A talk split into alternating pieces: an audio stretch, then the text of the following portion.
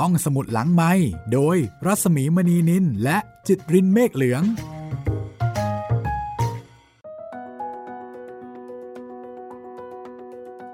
สวัสดีค่ะ ยินดีต้อนรับนะคะเข้าสู่แจวเจอผี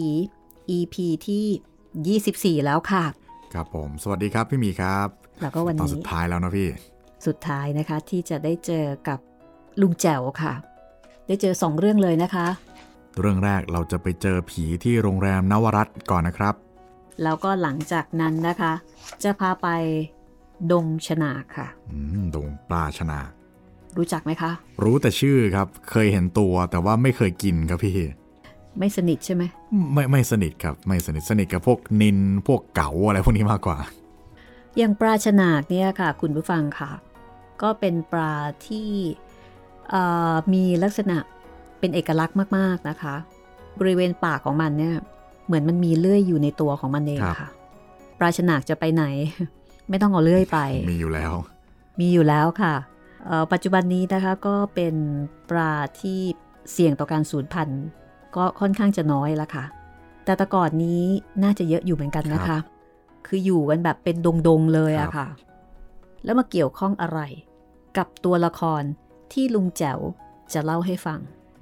และมีผีด้วยหรือเปล่านะคะ แต่คิดว่ามาขนาดนี้แล้ว ต้องมีผีสิครับพี่ คุณจิตริน เหมือนกับว่าถ้าลุงแจ๋วเนี่ย ยังไงยังไง ก็ต้องมีผีครับ จะมากจะน้อย ก็ต้องมีผีแน่นอนเลยใช่ไหมครับต้องรอพิสูจน์ค่ะสำหรับแจวเจอผี สง่าอารัมพีค่ะ ศิลปินแห่งชาติ สาขาศิลปะการแสดง เพลงไทยสากล พศ 2531 ค่ะ เป็นหนังสือที่จัดพิมพ์โดยสำนักพิมพ์บ้านบูรพาพิมพ์ครั้งที่ 7 แล้วนะคะ รวมเรื่องผีสุดคลาสสิกค่ะ แล้วก็สามารถติดตามได้ตั้งแต่ EP แรกนะคะ ซึ่งเป็นที่มาของเพลงน้ำตาแสงใต้ถ้าเกิดว่าท่านไหนที่ยังไม่ได้ฟัง EP แรก ย้อนกลับไปฟังได้โดยพลันค่ะ ครับผมติดตามได้นะครับ ตั้งแต่ตอนแรกถึงตอนนี้เลยนะครับ ทางเว็บไซต์ www.thaipbspodcast.com แล้วก็แอปพลิเคชัน Thai PBS Podcast นะครับ รวมถึงทาง YouTube Channel Thai PBS Podcast เท่านั้นนะครับ 3 ช่องทางนี้ มาฉลอง EP สุดท้ายกันเลยก็แล้วกันนะคะ ผีที่โรงแรม นวรัตค่ะ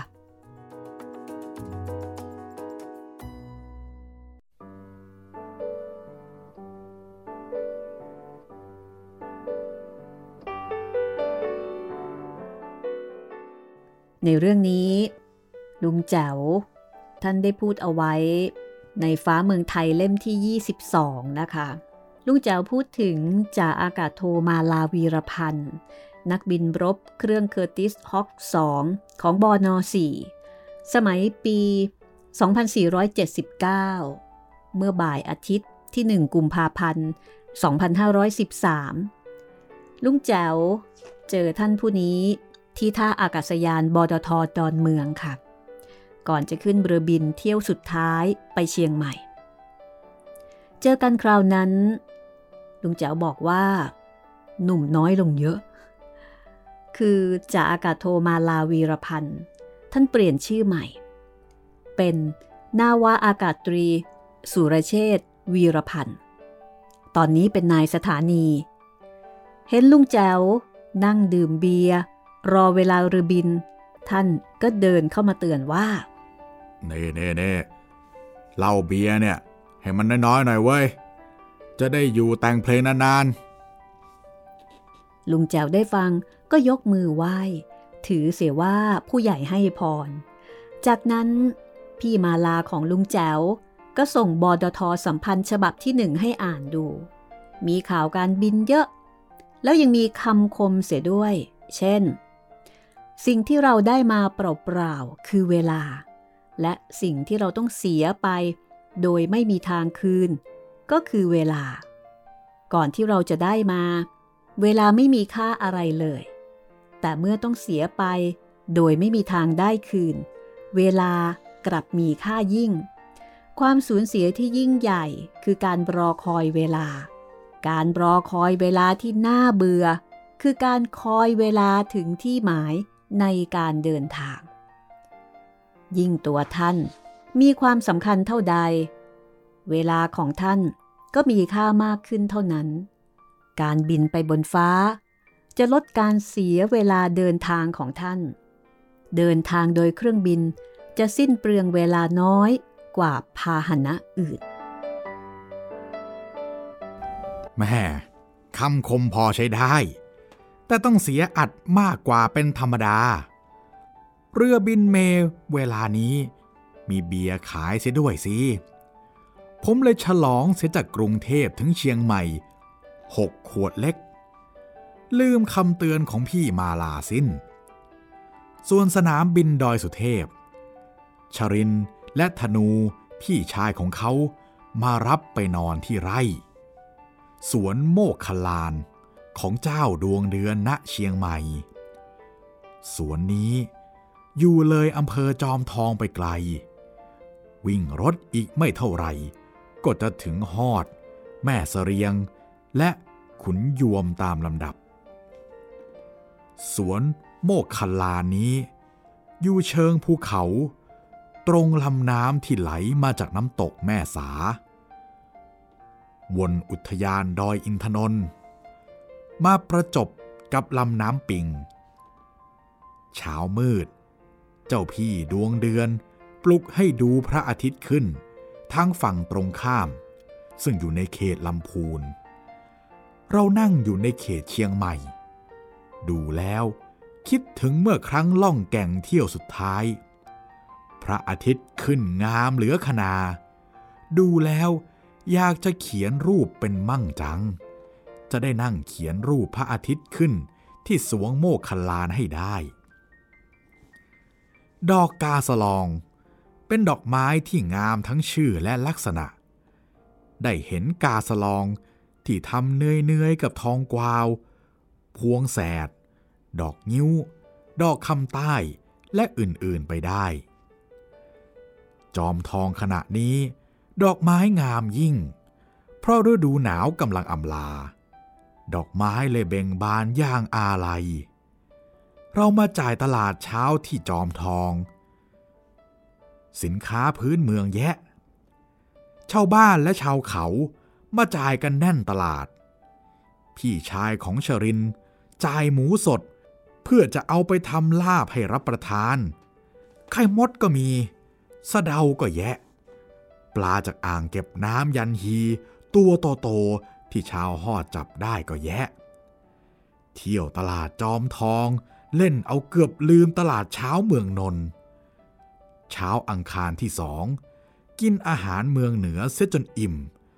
แล้วก็ง่วงนอน บ่ายแก่ๆ เจ้าพี่จึงขับรถมาส่งในเวียง คืนที่สองสามสี่จึงนอนอย่างสบายที่สุริวงศโฮเทลพ่อบ่ายๆลุงแจ๋วก็ไปทำรายการวิทยุที่สถานีวิทยุทออ ดอยสุเทพ กับชรินนันทนาคอนเพื่อประชาสัมพันธ์ สวรรค์วันเพ็ญของเขา ที่นี่ เจอนาวาอากาศโทวินัย ยุคตทัศซึ่งเคยทำงานร่วมกันมา เมื่อปีพศ 2505 ที่วิทยุทหารอากาศทุ่งมหาเมฆหัวหน้าวินัยมาเป็นผอบอที่นี่ เลยสนุกสนานกันใหญ่ ตามประษาคนหนุ่มมากกับคนหนุ่มน้อย กลางคืนก็ตระเวนไนท์คลับ เจอบันเทิงปัทมะเวนุ ซึ่งเคยอยู่ในโรฟี่ ในยุคปรับปรุง ก็มาอยู่ที่นี่ เซ็นสัญญากันครั้งละ6เดือน ดนตรีที่ VIP จึงเยี่ยมกว่าที่อื่น ดึกเข้าไป ก็ไปเยี่ยมโอตีและน้อย สุริวงศ์ตามระเบียบ 18นาฬิกาของวันที่ 4 ชาวคณะทหารอากาศ นัดเลี้ยงที่ห้องอาหารเอสโซ ลุงแจวและชรินไปตรงเวลา แต่คณะทหาร ยังไม่มา เพราะมีราชการด่วน จึงนั่งสามล้อไปทางโรงเรียนมงฟอร์ด โรงเรียนเก่าของชริน บ้านของชริน อยู่ท่าสตอย ตรงข้ามกับมงฟอร์ด โดยมีแม่น้ำปิงกั้นกลาง จากมงฟอร์ดไปก็ผ่านโรงแรมนวรัตซึ่งขณะนี้ปิดกิจการไปแล้ว เพราะว่าไม่ได้ปรับปรุงความสะดวกภายใน อีกประการหนึ่ง โรงแรมใหญ่ ๆ เช่น สุริวงศ์รินคำ รถไฟ สีเชียงใหม่ สุรพล และสีโตเกียว ตั้งขึ้นเยอะ บริการเยี่ยม โรงแรมเล็กๆ เช่น ชัยนรงค์และนวรัตจึงล่าถอยไปตามระเบียบ นั่นเป็นคำอธิบายของชริน แต่ลุงเจ้ารู้สึกว่า โรงแรมนวรัต ที่บอกว่าปิดนั้น น่าจะเป็นเพราะผีดุมากกว่า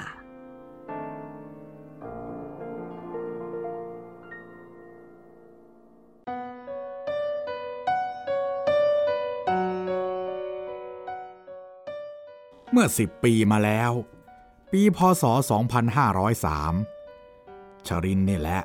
ชวนผมนั่งรถไฟมากับเขา เนื่องในโอกาสหนังที่เขาแสดง เรื่อง 12 มือปืน เข้าฉายณโรงภาพยนตร์นครพิง สุรชัยวรดิรก และโกวิทศรีตลายัน ติดตามมาเที่ยวเชียงใหม่ด้วย ชรินพาพวกเราไปพักที่โรงแรมนวรัตส่วนตัวเขาไปพักที่บ้านท่าสตอยค่ำลงก็พบกันที่หน้าโรงหนังนครพิงค์ เมื่อร้องเพลงสลับหนังเสร็จ ก็ออกเที่ยวนำโดยชาวออมสินชื่อแก้ว ปัจจุบันไปเป็นออมสินจังหวัดแม่ฮ่องสอน เชียงใหม่ปีพศ 2505 ก็มีบลูมูน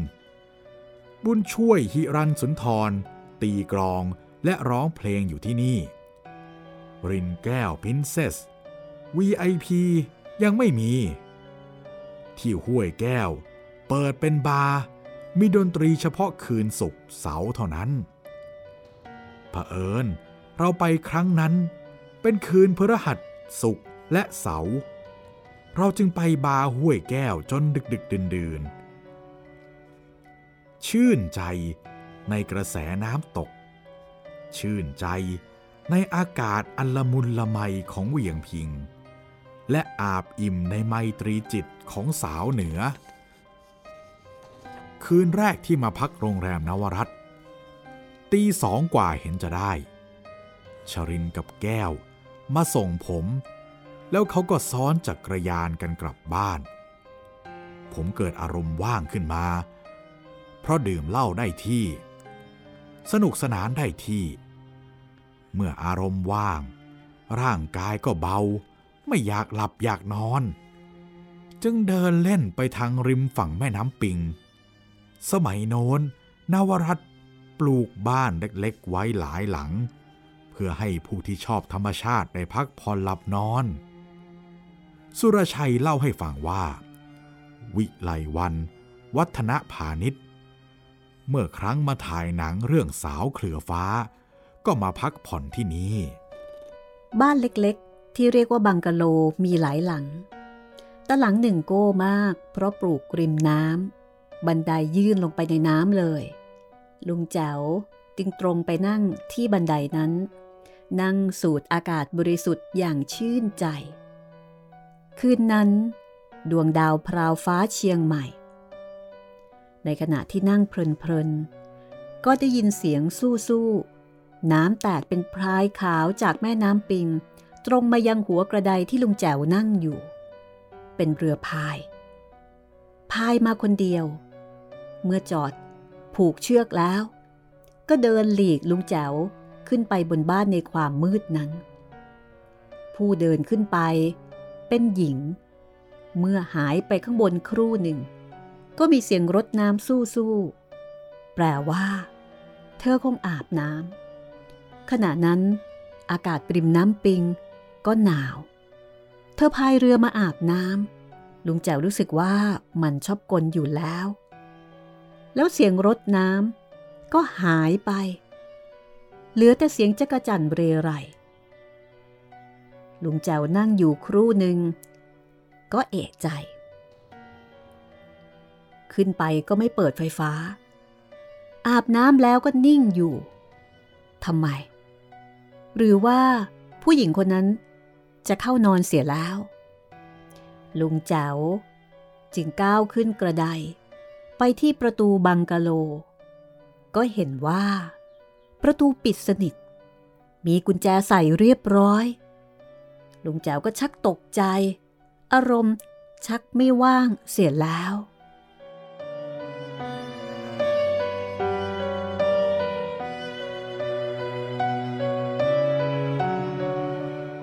เอ๊ะ นี่มันอะไรกัน เธอเดินหลีกผมเข้าไปในห้องน้ำในบังกะโลได้ยังไง ในเมื่อประตูปิดใส่กุญแจ แน่แล้วแน่แล้ว ไม่ใช่คนธรรมดาธรรมดา แล้วก็ไม่ใช่พูดธรรมดาธรรมดา แบบนี้เขาเรียกว่า พวกกายทิพย์พวกกายทิพย์คือคนที่ตายแล้ว แต่ยังมีความอาลัยในรูปรสกลิ่น เสียงและความรักอยู่ ถึงครากาลปักแรม 14ค่ำทีไร พวกนี้ต้องปรากฏกายด้วยความอาวรณ์และอาลัย จากนั้น ผมจึงเดินไปปลุกคนเฝ้าโรงแรม เล่าถึงสิ่งที่เห็นให้เขาฟัง เขาก็หัวร่อบอกให้ผมไปนอนเสียดีกว่า ไม่มีอะไรหรอก ผมไปนอนก็นอนไม่หลับ เพราะเห็นเรือยังจอดผูกที่กระไดอยู่ จะปลุกสุรชัยและโกวิทชวนให้เดินไปที่บังกะโรริมน้ำสองคนนั้นงัวงเงีย แต่เกรงใจผม จึงเดินตามมาแต่โดยดี มาถึง เรือเล็กก็หายไปอีก ทั้งๆทที่เมื่อกี้ก็ยังเห็นอยู่ สองคนนั้นบนพึมพำแล้วกลับไปนอนต่อ แปลกที่สุด เรือกลายเป็นเรือผีไปด้วยเหรอ เหตุที่โรงแรมนวรัตปิด จึงไม่ใช่เพราะมีโรงแรมใหญ่เกิดขึ้นมากมาย เพราะในกรุงเทพถึงจะมีโรงแรมสวรรค์วิมานหลายสิบชั้น โรงแรมกระจอกงอกง่อย แถวโบสถ์พราหมณ์ แถวหนังเลิงและสามยอด ก็ยังเปิดบริการเป็นปกติ โรงแรมนวรัตต้องปิดบริการ เพราะผู้หญิงกายทิพย์แน่นอน เธอคงชวนเพื่อนผีของเธอพายเรือเล่น แล้วก็แวะมาอาบน้ำในโรงแรม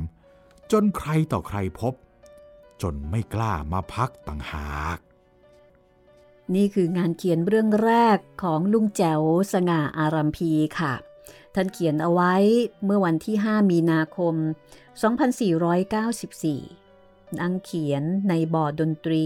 หน้าโรงละครศาลาเฉลิมนคร แล้วส่งทางไปรษณีย์ไปยังสำนักพิมพ์เพลินจิต ลุงแจวเฝ้ารออยู่นาน ตั้งแต่ละครเวทียังรุ่งเรืองจนกระทั่งลาโรงไปหมด ต่อมาเมื่อวิทย์ สุทธเสถียรมานั่งทำเพลินจิตปลายสัปดาห์จึงได้นำลง เพลินจิต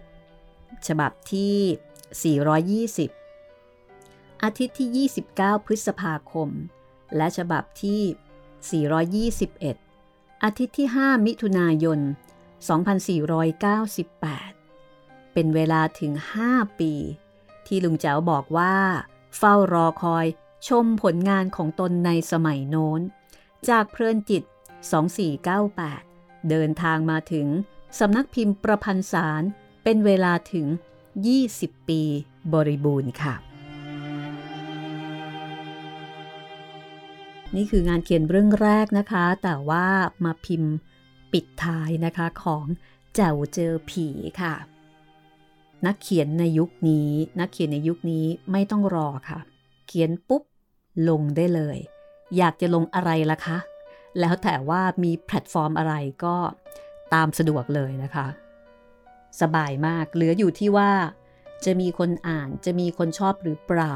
แค่นี้เอง ถ้าเป็นสมัยก่อนนี่คือ ลงตีพิมพ์แล้วถึงจะได้รายได้ คือต้องบอกว่าการลงตีพิมพ์ นักเขียนเขาจะบอกว่ามันเป็นความภูมิใจ เป็นความชื่นใจ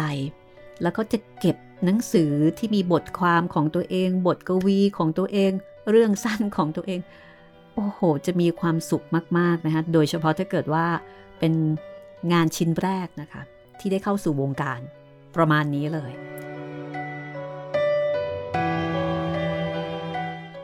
เอาละค่ะทีนี้มาอ่าน เรื่องสุดท้ายในแจวเจอผีค่ะ ดงชนาค่ะ อืม เรื่องนี้นะคะ ค่อยๆฟัง อย่าจินตนาการไปก่อนนะคะ เดาไม่ถูกหรอกค่ะ เพราะว่าเรื่องนี้เนี่ย มันมีอะไรหลายอย่าง ที่เกินเราจะคาดคิดว่า เฮ้ย มันมีแบบนี้ด้วยหรอ เรื่องสุดท้ายค่ะ ดงชนา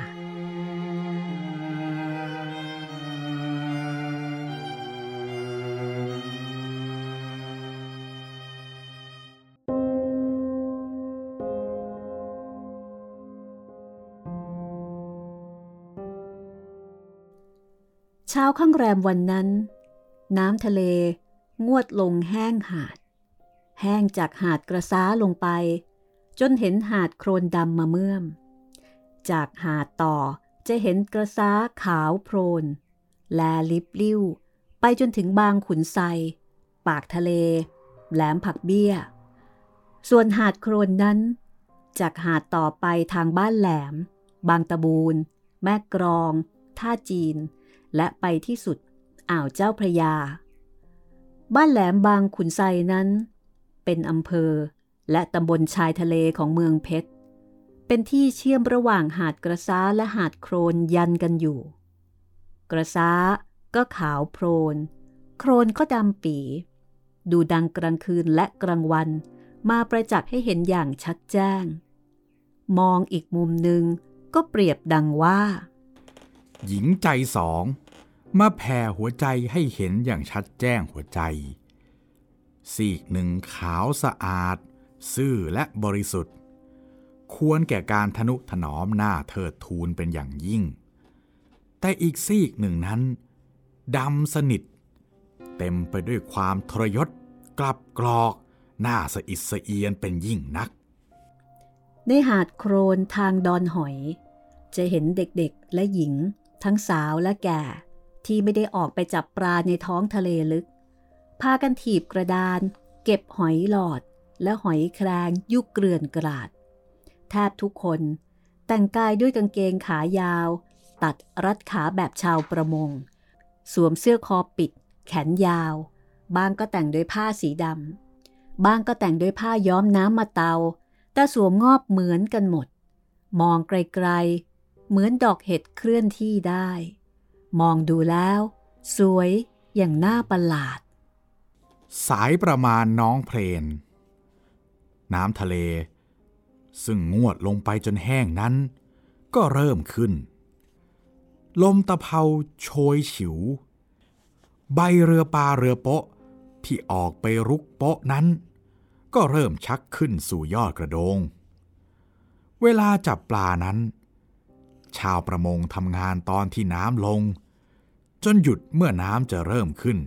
ก็ทำงานเสร็จ จากนั้นก็พากันชักใบล่องลม ตามน้ำเข้าสู่ฝั่ง บางลำใช้ใบขาวสะอาด บางลำสีน้ำตาล เพราะยอมน้ำมาเตา ที่โชคดีจับปลาได้เพียบลำก็ชักธงสีต่างๆ ขึ้นสู่เสา ประหนึ่งเรือแห่กระถิน พวกลูกเรือ ก็ร้องรำทำเพลงกันเป็นที่สนุกสนาน พวกทีบกระดานเก็บหอยเก็บหมึกสายในหาดโคลน ต่างก็เลิกเก็บ พากันถีบกระดาน บ่ายหน้ามาทางปากอ่าวบ้านแหลม อันเป็นที่สุดของแม่น้ำเพชร อันมีชื่อว่า จืดสนิท แต่ยังไม่ทันถึงริมน้ำ เขาก็เห็นสิ่งประหลาดตรงหาดต่อ ชายหาดต่อ ห่างจากป่าแสมอันหนาทึบ เป็นที่อยู่อันสุขโขของลิงแสมและปูแสมตรงนั้นมีฝูงอีกาบินวนเวียนอยู่ฝูงใหญ่ ส่งเสียงร้องอึงคนึงอยู่ตรงนั้น ต่างก็พากันทีบกระดานเข้าไปจนใกล้ ก็ได้เห็นชายคนหนึ่ง นอนคว่ำหน้าอยู่ ศีรษะเกยอยู่กับหาดกระซ้า ส่วนร่างกายท่อนล่าง จมโคลนอยู่ เนื้อตัวพรุนไปหมด คล้ายถูกฟันด้วยมีดลักประหลาด หรือไม่ก็ถูกคมฉมวกตายสนิท เมื่อเห็นชัดต่างก็อุทานว่า พิทิศช่วง พิทิศช่วง ท่านพิทิศช่วงพิทิศช่วงตายเหรอ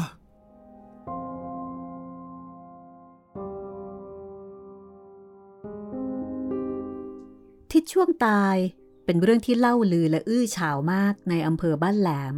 และตำบลบางขุนไซเหตุมันเกิดที่หาดต่อ อันเป็นเขตของตำบลและอำเภอนี้ เจ้าหน้าที่สอบสวนได้ความว่า ทิศช่วงเป็นคนอ่าวไหนไม่ปรากฏ มีอาชีพในทางวางเป็ดปลากุเลาชายฝั่ง มักจะไปหากินตามอ่าวต่างๆ ตามสบายใจ ที่อ่าวบ้านแหลมมาอยู่หลายเดือนมาก ครั้งนี้มาอยู่ตั้งแต่หน้าปักโป๊ะจนถึงหน้ามรสุม ก่อนตายมีคนเห็นนั่งเรือเบ็ดไปเป็นปกติ การสันนิษฐานและพิสูจน์บาดแผลได้ความดังนี้ ประการแรก ทิศช่วง อาจถูกฆ่าในระหว่างจอดนอนอยู่ที่โป๊ะ หรือจอดนอนอยู่หับหัวดองของราวเบ็ด แล้วถูกคนร้าย ฟันเอาด้วยมีด หรือคมฉมวกจนตาย แล้วล่มเรือ จับศพ โยนลงน้ำจนลอยเข้าฝั่ง ประการที่สองทิศช่วงอาจจะไปวางเบ็ด คร่อมหาดต่อเข้า หาดต่อนี้ คนถิ่นอื่นจะไม่รู้เลยว่า มีอำนาจร้ายแรงเพียงใด ตรงหาดต่อออกไปในทะเล ราวๆ50ถึง 80 เส้นทะเล เมื่อมองเข้าฝั่ง จะเห็นเขาหลวงตัดกับทิวป่า เป็นรูปสิงโตหมอบ ตรงนั้นมีดงปราชนาอยู่ดงหนึ่ง เรียกว่า กังปราชนาก็เรียก ชาวทะเลถิ่นนี้เชื่อว่า ปราชนาคดงนี้ เป็นทหารของเจ้าแม่ปากอ่าวบ้านแหลม ซึ่งคุ้มครองชาวทะเลในเขตของจังหวัดเพชรบุรีทั้งหมด ไม่มีใคร กล้าไปต่อแยรบกวนเลย ชาวบ้านพากันนับถือว่าเป็นสิ่งศักดิ์สิทธิ์ เมื่อทิศช่วง วางเบ็ด คร่อมดงทหารเจ้าแม่เขา พวกนี้คงเห็นเป็นการบุกรุกและหลู่เกียรติ พอถึงเวลากู้เบ็ด เปลี่ยนเหยื่อ ทิศช่วงก็ก้มหน้าลงกับท้องทะเล ไม่ได้มองอะไร ทหารของเจ้าแม่ ก็โผล่ขึ้น เอาฉนากบนหัว ฟาดจนตกน้ำทหารทั้งหลาย ก็เลยเอาฉนากมาฟาดจนสิ้นลม แล้วก็ลอยเข้าฝั่ง เมื่อจับมือใครดมไม่ได้ เรื่องก็ค่อยๆซาลงไป ทุกคนต่างก็มีงานประจำที่จะต้องทำกันทั้งนั้น เรื่องอะไรที่เกิดขึ้นในวันนี้ พอรุ่งขึ้นก็จางไปเป็นธรรมดา ไม่ช้าก็ลืมกันหมด ทุกสิ่งทุกอย่างเหมือนความฝัน วันเวลายิ่งล่วงไป ก็ยิ่งมองไม่เห็นดุด เมื่อตื่นแล้ว ย่อมไม่เห็นความฝันอันเพลิดเพล้วฉันใด เมื่อห่างไกล ย่อมไม่เห็นความรักอันเพลิดพริ้งฉันนั้น แต่ความจริงเล่า ความจริงซึ่งเป็นเนื้อแท้ ความจริงซึ่งจะบอกได้ว่า ทิศช่วงตายเพราะอะไร เรื่องอะไร ตายในลักษณะไหน ใครจะบอกให้รู้ ใครจะพิสูจน์ให้รู้ได้ เมื่อความจริง นับถือกันว่าเป็นของไม่ตาย ดังนั้น การตายของทิศช่วง ควรจะมีความจริงให้โลกรู้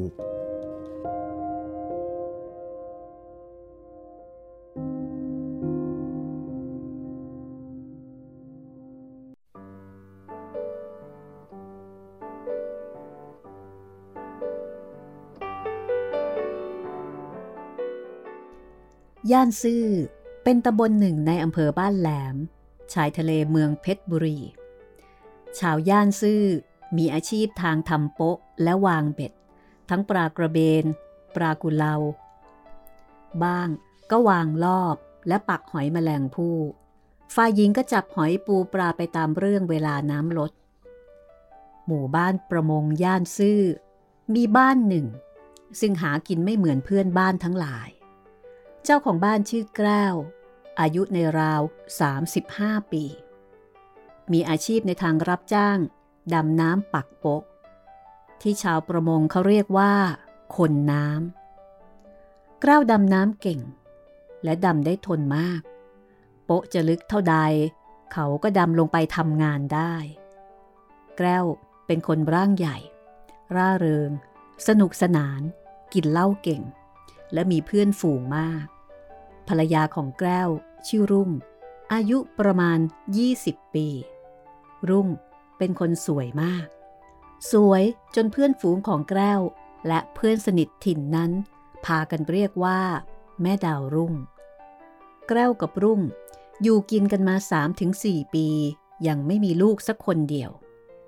กิจวัตรของแก้วเมื่อเสร็จงานแล้วก็กินเหล้าสนุกสนานอยู่กับเพื่อนฝูงจนดึกดื่น จึงกลับบ้าน ส่วนรุ่ง ก็สวยสะอาดบาดใจขึ้นทุกวันเหมือนกัน เมื่อผัวเพลินอยู่กับเหล้ารุ่งก็หันเข้าเล่นไพ่กับเพื่อนบ้านแถวนั้น จะกลับบ้านก็ดึกดื่น ได้เวลาที่ผัวหมดสติกรนอย่างสนั่นวันไหว เป็นอยู่ดังนี้เสมอมา เพื่อนฝูงของแกล้ว มีทั้งชาวประมง พวกอำเภอ ตลอดจนครูประชาบาล ด้วยการดื่มทนน้ำใจกว้างขวางทำให้เพื่อนฝูงรัก และนับถือให้เกียรติประหนึ่งลูกพี่ ชื่อเสียงของแกล้ว จึงโด่งดังเป็นที่เกรงขาม แก่นักเลงและอันธพาลถิ่นอื่นยิ่งนัก เมื่อทิศช่วงเข้าไปหากินในอ่าวบ้านแหลมใหม่ๆ ยังเข้าไปไม่ถึงบ้านย่านซื่อ เข้ามาขายปลา เพียงบ้านปากอ่าว และบ้านท้องคุ้งเท่านั้น นานๆเข้า ได้ยินเกียรติศัพท์ของแกล้ว และความงามของรุ่ง วิสัยนักเลงและสันดานคนเรา เมื่อได้ยินเสียงเรือบินอย่างหนึ่ง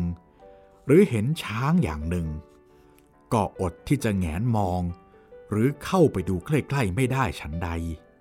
ทิศช่วงก็ฉันนั้น ถึงวันพระสิบห้าค่ำชาวประมงหยุดจับปลา ต่างพากันไปทำบุญตามวัดต่างๆ ที่ใกล้บ้านของตน ฝ่ายหญิงเปลี่ยนจากเครื่องแต่งกายชุดดำสำหรับทำงานมาแต่งสีกันทั้งนั้น ในลำน้ำจะเห็นเรือเล็กๆ กลางลำมีขันเงินใส่ข้าว มีถาดอาหารสำหรับไปทำบุญที่วัด หญิงพายท้าย ชายพายหัว ใครมีทองหยองกี่มากน้อย ก็จะใส่กันเส้เหลืองอารามไปทั้งคอและแขน ที่วัดต้นสน อันเป็นวัดใกล้อำเภอ และวัดใหญ่ในย่านนั้น ผู้คนมาทำบุญมากกว่าวัดอื่น ต่างแต่งกายสวยงาม หน้าตายิ้มแย้มแจ่มใส มองแล้ว น่าชื่นใจเป็นอย่างยิ่ง กลุ่มสาวที่เป็นเป้าสายตาหนุ่มทั้งหลายมาก ได้แก่กลุ่มของรุ่ง โดยเฉพาะตัวรุ่งเอง ใครๆก็มอง รุ่ง นุ่งผ้าลายจงกระเบน สวมเสื้อสีเหลืองอ่อน ห่มผ้าแถบสีม่วง ทองเหลืองไปทั้งคอและแขน ขับผิวพันธ์ของรุ่งให้นวลละมุนในตา ผมของรุ่งดำครับ ใบหน้ายิ้มระรื่น ดวงตาเป็นประกายแจ๋วแหววแวววับ ดูเรากับสาวบริสุทธิ์ และเยาวต่อโลกเหลือเกิน รุ่งจะไปทางไหน มีเพื่อนหนุ่มบ้างสาวบ้าง ตามไปเป็นกลุ่ม เช้าวันนั้น ทิศช่วงก็ขึ้นมาเที่ยวเหมือนกัน ตามวิสัยหนุ่ม ใส่บาทแล้ว ก็เดินดูสาวๆไปตามเรื่อง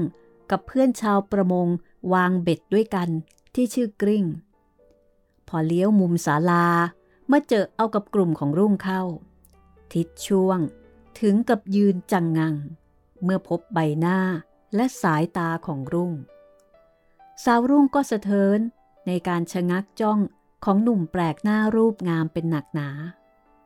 กลุ่มของรุ่ง ผ่านไปแล้ว ทิดช่วงจึงเอ่ยขึ้นว่า เฮ้ยกลิ้ง ลูกสาวใครวะ ที่ใส่เสื้อเหลืองอ่อนห่มแถบม่วงนั่นฮะแม่มันสวยบาดจิตบาดใจกูเหลือเกิน ผ่าวะ นั่นพี่รุ่ง เมียพี่แก้วเขาละ เอ็งอย่าไปทำทะลึ่งเขานาพี่แก้วเป็นคนดี ไม่ว่าใครก็ชอบเขา อะไร เอ็งยังไม่รู้จักเขาอีกหรอวะทิศช่วง เออ ก็เคยได้ยินแต่ชื่อเว้ย อ่าวนี้ก็เพิ่งจะเข้ามาได้เดือนกว่าๆเท่านั้น ยังรู้จักคนไม่กี่คนเลย เออ จะว่าไปมันก็น่าอิจฉานี่ ทิดแกล้วชาติก่อนคงทำบุญไว้มาก ชาติเนี่ยถึงได้เมียสวยสดงดงามเช่นนี้ ข้าก็คิดเหมือนกันว่าทิดช่วง แต่เมื่อสนิทสนมกับพี่แกล้วเข้า ก็เลยเห็นว่าที่คิดอย่างนั้นมันผิด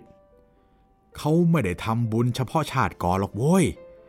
ชาตินี้ก็ทำ เขาเป็นคนดีจริง ๆ น้ำใจละแน่นัก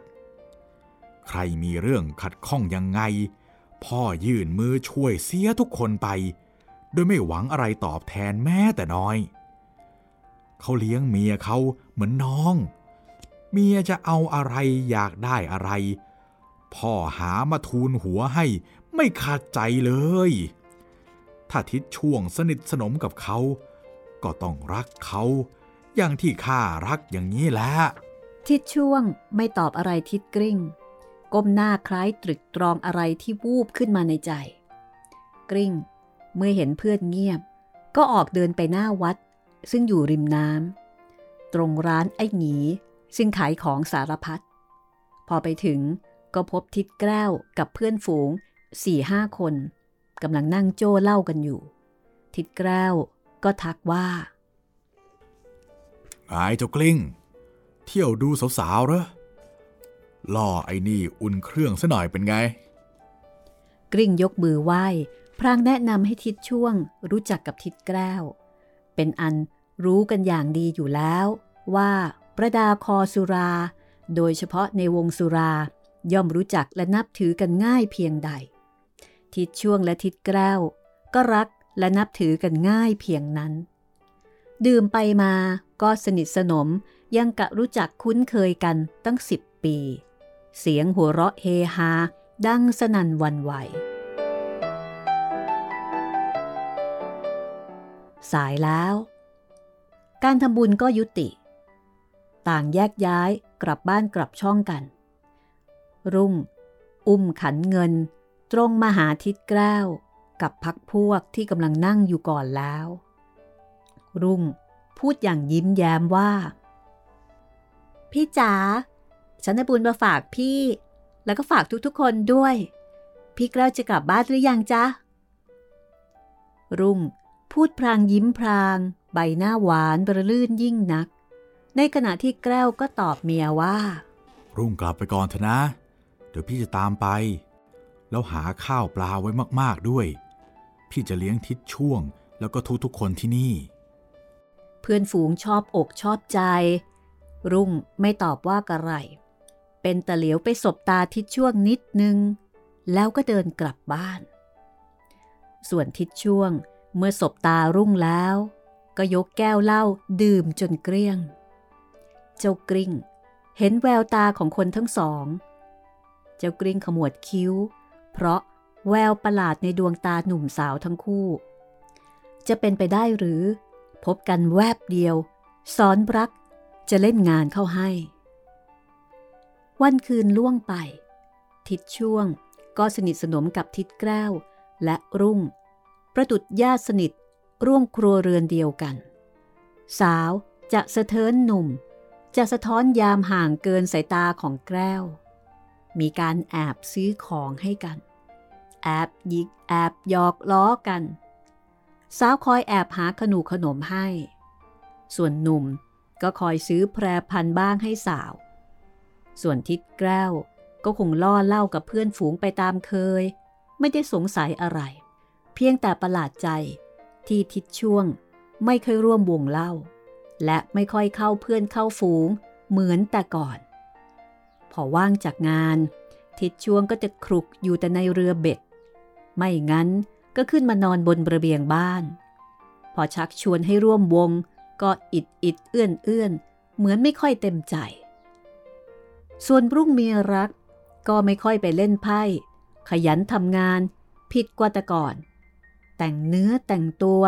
ก็หมดจดหยาดเยิม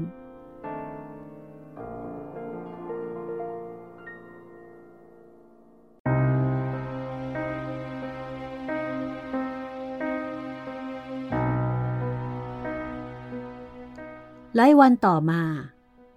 บ่ายแล้วน้ำลดจนแห้ง พวกเรือโป๊ะ เรืออวนเรือเบ็ด และพวกเก็บหอยออกทะเลกันหมด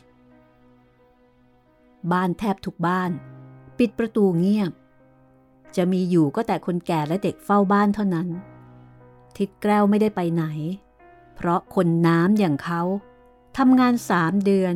ก็พอกินไปทั้งปี ทิดแก้วจึงนั่งกินเหล้าอยู่ที่ระเบียงบ้านคนเดียว ส่วนรุ่งไม่อยู่ ออกไปเก็บหอยแต่เช้า จากนั้นมีเสียงตะโกนดังมาจากตีนท่า พี่แก้ว พี่แก้วอยู่ไหม ใครเรียกวะ กูอยู่เว้ย ฉันเองพี่ ไอ้เกลี้ยง เจ้ากริ่ง ตะโกนพลางผูกเรือไว้ที่ตีนท่า เดินขึ้นมาบนเรือน มีธุระอะไรวะ ไม่ไปวางเบ็ดเหรอ หรือว่าขี้เกียจมาล่อเล่ากับกูก็เอา มัวแต่ล่อเล่าอยู่เถิด ไม่ลืมตามองดูอะไรอะไรกับเขาบ้าง จะชิบหายกันใหญ่รู้ไหมพี่ อะไรวะ มึงพูดอะไรของมึง ไอ้กลิ้ง พี่ไม่รู้จริง ๆนะหรอ เรื่องพี่รุ่งกับทิศช่วงนะ เขาลือกันทั่วคุ้งน้ำแล้วรู้ไหมทำไมวะ รุ่งกับทิศช่วงมันทำอะไรกัน พี่โถพี่แกล้ว มัวแต่ทำใจเย็นเป็นพระ นั่งตะบันเล่าอยู่ได้ ไอ้ทิศช่วงเนี่ย มันใส่เขาให้พี่ ไม่รู้บ้างเลยเหรอ กูรู้ กูไปตลาดพ่อพ่อค้าแม่ค้าบอกกูเหมือนกัน แต่กูจะไปทำยังไงเขาได้ อ้าว พี่แก้ว ก็เมียพี่ พี่กอดของพี่อยู่ทุกคืน ไอ้ช่วงระยำมาแย่ง พี่ไม่โกรธไม่เคืองบ้างเหรอ หรือว่าล่อเล่าเข้าไปแล้วเลยเคลิม เห็นคนอื่นเขากอดเมียจูบเมียเป็นของขำขันบ้าไอ้กลิ้งมึงพูดยังไงเนี่ย ไม่ยังไงหรอกพี่ เมื่อเช้าเนี้ยฉันออกเรือเบ็ด วิ่งก้าวไปทางบางไทรฉันพบทิศช่วงกับพี่รุ่ง เขานั่งกอดกันในเรือเบ็ด ทิศช่วงมือขวาถือพังงา มือซ้ายกอดพี่รุ่ง เห็นฉันมันก็เขียนใบออกทะเลลึก ฉันจึงรีบกลับมาบอกพี่นี่แหละ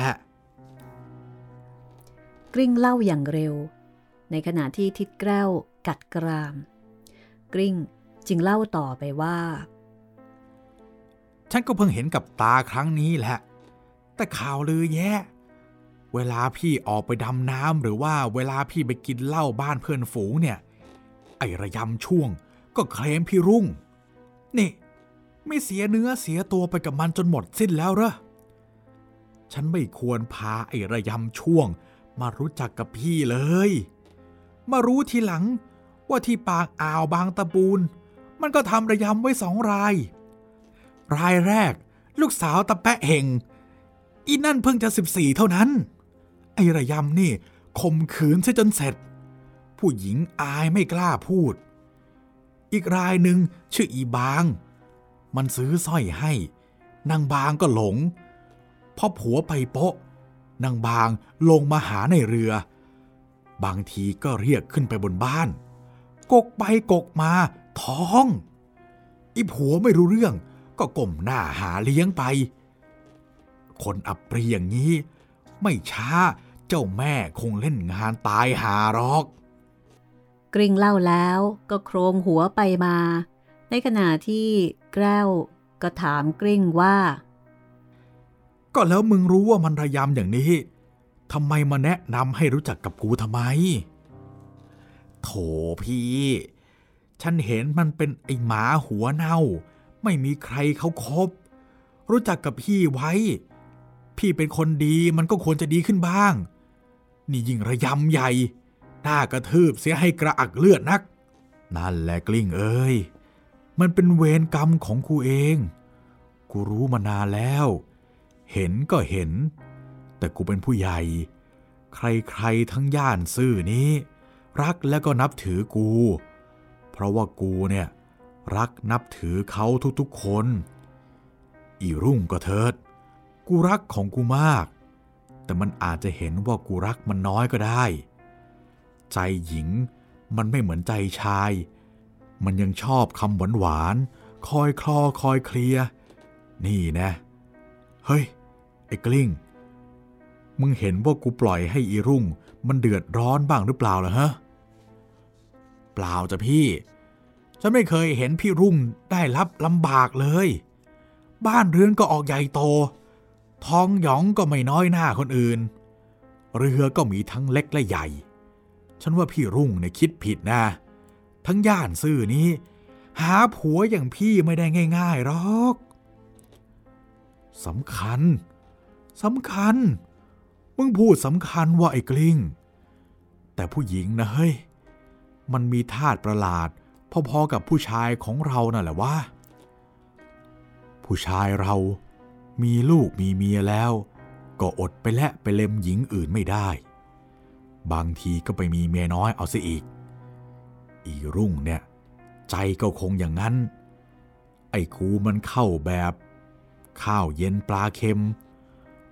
มันจึงอยากล่อหมูเห็ดเป็ดไก่บ้าง กูจะไปว่ามันยังไงได้ มันสดมันชื่นนะเว้ยไอ้กลิ้งกริ่งมองแก้วแล้ว ด้วยความประหลาดใจกริ่งรู้สึกว่าแก้วเมา หรือว่าเป็นบ้ากันแน่นอนถึงได้คิดแบบนี้ แล้วไม่รังเกียจเหราพี่แกล้ว ผู้หญิงที่ครองโดยชายสอง กูต่อให้มันครองถึงร้อยชาย ลงกูรักแล้วก็ ให้ผ่านมาตั้งพันก็ไม่รังเกียจ กูนับถือความรักของกู กูรักคนยากนายกลิ้งนะ ลงได้รักละ ต่อให้มันเน่ามา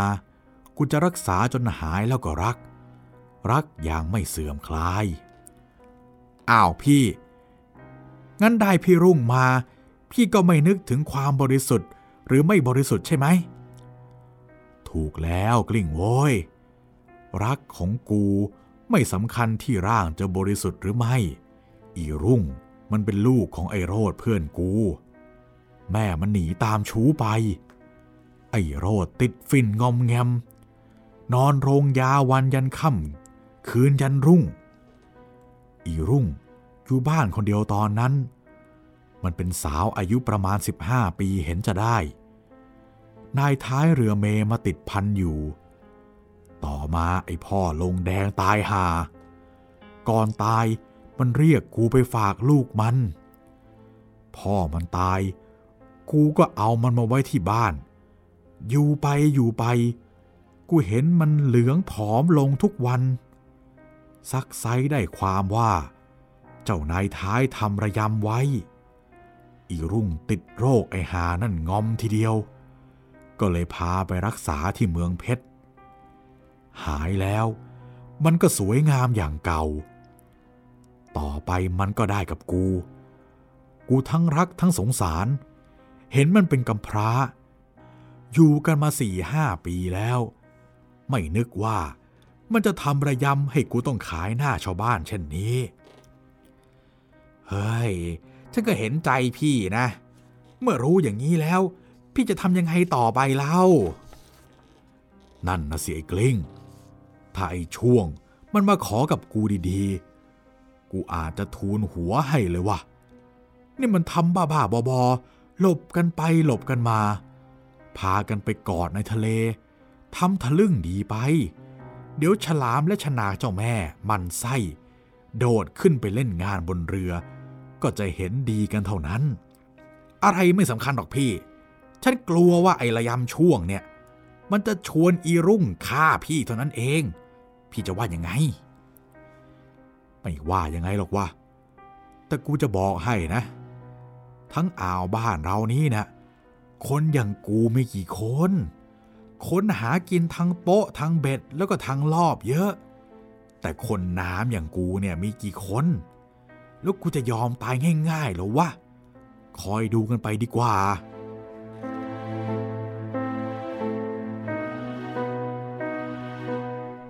วันเวลาล่วงไป จนถึงคืนแรมเดือนมืด เห็นแต่ดาวระยิบระยับอยู่เต็มท้องฟ้า น้ำขึ้นเต็มอ่าว หน้าบ้านทิดแก้ว คงมีเรือเบ็ดของทิดช่วง จอดอยู่ตามเคย ทิดแก้วไปกินเหล้ากับเพื่อนตั้งแต่บ่ายสอง ยามกลับบ้านแล้วก็นอนในเรือเบ็ดของทิดช่วง เอาหัวหนุนกองเชือกกล้นอย่างสนั่นวันไหว หลับไปครู่ใหญ่ สัญชาตญาณของคนน้ำและสัญชาตญาณของคนที่กินเหล้ามากเป็นประจำ แม้จะกินมากยังไงเหล้า ก็ไม่ได้ไปออกฤทธิ์ให้สติสัมปชัญญะหมดความรู้สึกได้ทำให้แกล้วรู้สึกว่า เรือกำลังเล่นใบอยู่ในทะเล ลมทะเลปะทะหน้าทำให้สดชื่นขึ้นอย่างประหลาด ทิดแกล้วได้ยินเสียงรุ่ง เมียของเขาพูดขึ้นว่า พี่ช่วง จะทำยังไงอะโถ รุ้งสงสารพี่แก้วว่าทำอ่อนแอไปได้ก็ตกลงกันแล้วไงเล่า ว่าจะเอาไปทิ้งที่ดงชนากกำลังเมาอย่างเงี้ยพลักตูมลงไปถูกชนาเข้าสองสาดอกก็ม่องแล้ว โธ่แต่ว่า รุ่งไม่อยากให้ฆ่าพี่แก้วเลย รุ่งบอกให้พี่ช่วง พูดกับเขาดีๆ เวลาไม่เมาก็ไม่พูด เขาใจดีนะ ขอเขาดีๆ เขาก็ให้ แล้วนี่จะเอาเข้ามาทิ้งทะเล รุ่งเอ้ย รุ่งไม่ใช่ลูกเขานี่ รุ่งเป็นเมีย พี่ไปขอเขาจะให้เหรอ ไอ้ที่ทำลงไปนี่นะ ก็กลัวเขา เพื่อนฝูงของเขาก็เยอะแยะ บอกตรงๆนะ ว่ากลัวเหลือเกิน เสียงชายพูดอ่อยๆ เสียงหญิงกระเงากระงอดขึ้นมาทันที กลัวแล้วมารักเขาทำไมล่ะ กลัวพี่แก้ว แล้วมารังแก จนเขาเสียหายทำไมล่ะ ทิดแก้วไม่ได้ยินเสียงทิดช่วงตอบ แต่ได้ยินเสียงจูบ ทิดแก้วก็นึกในใจว่า มันปรนิบัติกันอย่างนี้นี่เล่า อีรุ่งถึงได้หลงไหลนักจากนั้น ทิดช่วงก็พูดขึ้นว่า จวนจะถึงดงฉนากแล้ว เมื่อถึงรุ่งอย่าตกใจนะ คอยถือพังงา หันหัวเรือเข้าหาฝั่ง เราอยู่บนเรือ ฉนากมันฟันเราไม่ถึงหรอก พี่จะผลักทิศแกล้วให้เลื่อนลงน้ำเรือวิ่งไปไม่นาน ทิศแกล้วได้ยินเสียงน้ำดังแชะแชะ สนั่นไปหมด เขาก็รู้ทันทีว่า ตอนนี้มาถึงดงฉนากแล้ว เสียงแชะแชะนั่น คือเสียงฝูงปลาฉนากที่กำลังเล่นน้ำมันเอาฉนากบนหัวของมัน สับน้ำเล่นอย่างสนุกสนาน เรือกำลังเอียงวูบทิดแก้วก็รู้ว่า ตอนนี้ทิดช่วง เหียนใบหันหัวเรือเข้าหาฝั่ง พอเรือเอียงวูบ เสียงทิดช่วง ก็พูดขึ้นอย่างหนักแน่นว่า รุ่งอย่ากลัว ถือพังงา ให้หัวเรือตรงฝั่งอย่ากลัว จากนั้นทิดแก้ว รู้สึกว่ามีมือมาช้อนไหล เพื่อจะดันร่างให้ลงน้ำเมื่อกายจวนจะพ้นเรือลงทะเล ทิดแก้วก็เอี้ยวตัวคว้าทิดช่วง หล่นลงน้ำไปด้วยกัน มือซ้ายกำเชือกหนุนหัวที่กำลังคลายไว้มั่น ก่อนจมน้ำได้ยินเสียงรุ่งร้องว้ายดังสนั่น จากนั้น รุ่งแทบสิ้นสติ เมื่อเห็นทิศช่วงหล่นตามทิศแกล้วลงไปในทะเล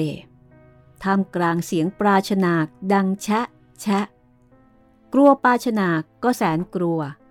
มือจับพังงาไว้มั่น ลมกินเต็มใบ เรือพุ่งไปข้างหน้า เรือเอียงน้ำ แทบตักกราบ รุ่งตกใจแทบสิ้นสติอีกครั้ง เมื่อได้ยินเสียงอู้ดังตามเรือมาข้างหลัง เหมือนเรือพ่วงอะไรมาด้วย เหลือไปเห็นเชือกโยงเรือ ผูกแน่นอยู่กับหลักแจวท้ายข้างๆพังงา สงสัยเป็นกำลังว่า เรือโยงอะไรมาด้วย จะหยุดเรือก็ไม่กล้า เพราะว่าเพิ่งพ้นดงฉนากมาเดี๋ยวนี้เอง ปล่อยให้เสียงอู้อู้ตามหลังมาสักครู่ ก็เหียนใบเอาหัวเรือสู้ลม ได้ยินเสียงตะโกนอยู่ในทะเลว่า รุง้งรุ่งเอ้ย สาวเชือกเข้าไปเร็วเมื่อได้ยินและจำเสียงได้ รุ่งตัวสั่นด้วยความหวาดกลัว ลังเล ไม่กล้าสาวเชือกเข้ามา เพราะเสียงนั้น นั่นคือเสียงทิดแกล้ว คนน้ำ เร็วสิรุ่ง สาวเชือกเร็วเข้า รุ่งจึงรีบสาวเชือกอย่างเร็ว เสียงอู้อู้จึงลอยเข้าใกล้เรือ รุ่งเห็นปลาฉนากตัวหนึ่งโตกว่าคนธรรมดา ฉนากบนหัว ขาววาววับ ยาวเกือบเท่าตัว แต่แปลกที่ปลาฉนากตัวนั้นแข็งทื่อ มิได้กระดุกกระดิกแม้แต่น้อย เชือกที่รุ่งสาวมานั้น ผูกแน่นอยู่ที่หัวฉนาก ส่วนทิศแก้วนั้น เชือกมัดตัวไว้แน่น สองแขนโอบกอดฉนากแน่น ราวกับโอบกอดผู้หญิง สาวทั้งปลา ทั้งคน ใกล้เรือ แล้วทิดแก้วก็ตะโกนขึ้นว่า รุ่ง รุ่ง เอามีดขอสับชนากบนหัวปลาเร็ว กลัวก็แสนกลัวแต่ไม่รู้จะทำอย่างไรได้ เอื้อมมืออันสั่นเทาไปหยิบมีด ดึงเชือกให้ปลามาเคียงเรือ พอเอื้อมถึงก็เอามีดสับลงไปที่ชนากบนหัวปลาชนากหัก เลือดแดงฉาน ทิดแก้วตะโกนให้รุ่งตัดเชือก พอตัดเชือกแล้วปราชนากตัวนั้นก็ดิ้นโผงผาง ตัวทิดแก้วกระเด็นไปทางหนึ่งปราชนาก เมื่อทิดแก้วหลุดไป มันก็ว่ายหายไปในความมืด ในขณะนั้น รุ่งตะลึงอยู่ ก็ได้ยินเสียงทิดแก้วพูดอยู่ในน้ำริมแคมเรือว่า รุ่ง ชุดพี่ขึ้นที เร็วๆสิ รุ่งก็ไปจับมือทิดแก้วรั้งขึ้นเรือ ทิดแก้วใช้เท้าเหนี่ยวแคมเรือขึ้นอย่างคล่องแคล่ว เมื่อขึ้นเรือได้แล้วก็ไม่พูดว่าอะไร ลุกขึ้นไปนั่งท้ายเรือ ดึงเรียวใบ ให้ใบกินลม มุ่งหน้า ตรงเข้าฝั่งยังหาดต่อ ส่วนรุ่งก็นั่งสะอื้นอยู่ไม่ไกล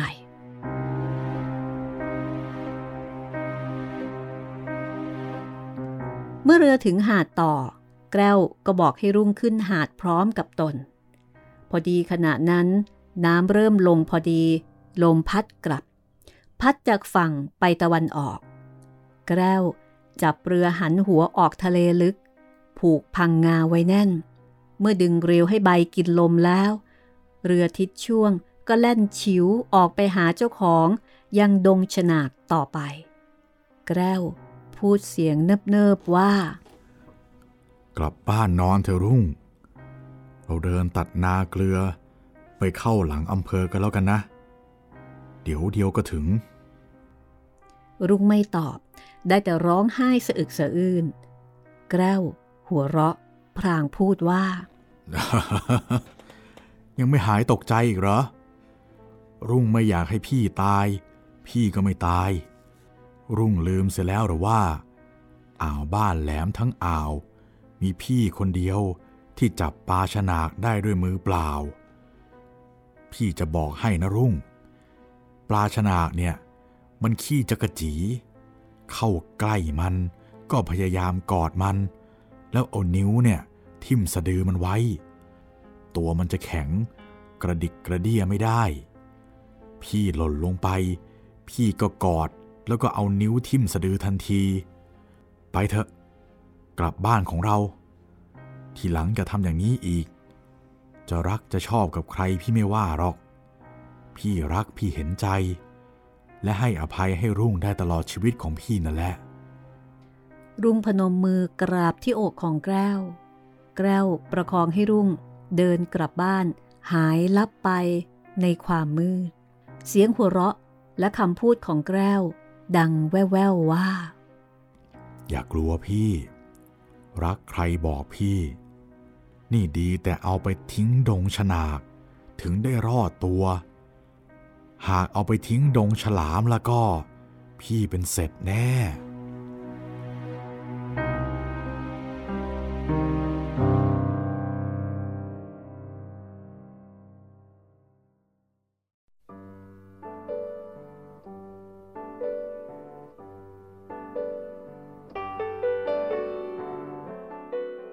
ก็ไม่น่าเชื่อนะคะว่าจะมีผู้ชาย ที่มีรักอันบริสุทธิ์แบบอื้อหือสุดจะบรรยายเลยทีเดียวนะอคะยากจะใช้คำว่า สุดอยากยอจะดกรามาบกๆเลหัวยใจจริง ๆ ครับ ต้องถามลุงแจว เรื่องเนี้ย จินตนาการ หรือว่ามันมีจริง ๆอะปิดท้ายนะคะกับหนังสือแจวเจอผีค่ะ ของสำนักพิมพ์บ้านบุรพานะคะ แล้วก็ตอนต่อไปค่ะ เราจะมีสัมภาษณ์พิเศษนะคะ คุณบูรพา อารมพี เป็นตอนต่อไปค่ะ ครับผมติดตามสัมภาษณ์พิเศษได้เลยนะครับ ทาง www.thaipbspodcast.com แล้วก็แอปพลิเคชัน Thai PBS Podcast นะครับ ดาวน์โหลดได้ทั้งทาง iOS แล้วก็ Android นะครับ รวมทั้งแอปพลิเคชัน รวมทั้งทาง YouTube Channel Thai PBS Podcast ด้วยนะครับ แล้วถ้าเกิดว่าจะพูดจะคุยนะคะ ซักถงซักถามอะไรต่ออะไรก็ ติดต่อกันได้ 2 ทางเหมือนเดิมครับผค่ะ ติดต่อกับพวกเราได้นะครับ ทั้งทางแฟนเพจ Facebook ไทย PBS Podcast แล้วก็ทางแฟนเพจของพี่หมีรัศมีมณีนินนะครับ แล้ววันนี้เราสองคนต้องลาไปก่อนนะคะ ต้องบอกว่าตอนสุดท้ายนี่นอกจากสนุกมากๆแล้วนะคะยังยาวมากเป็นพิเศษด้วยจัดเต็มไปเลยนะคะสำหรับ EP ท้ายค่ะ เอาละค่ะ พบกันใหม่ ตอนหน้า สัมภาษณ์พิเศษค่ะ สวัสดีครับ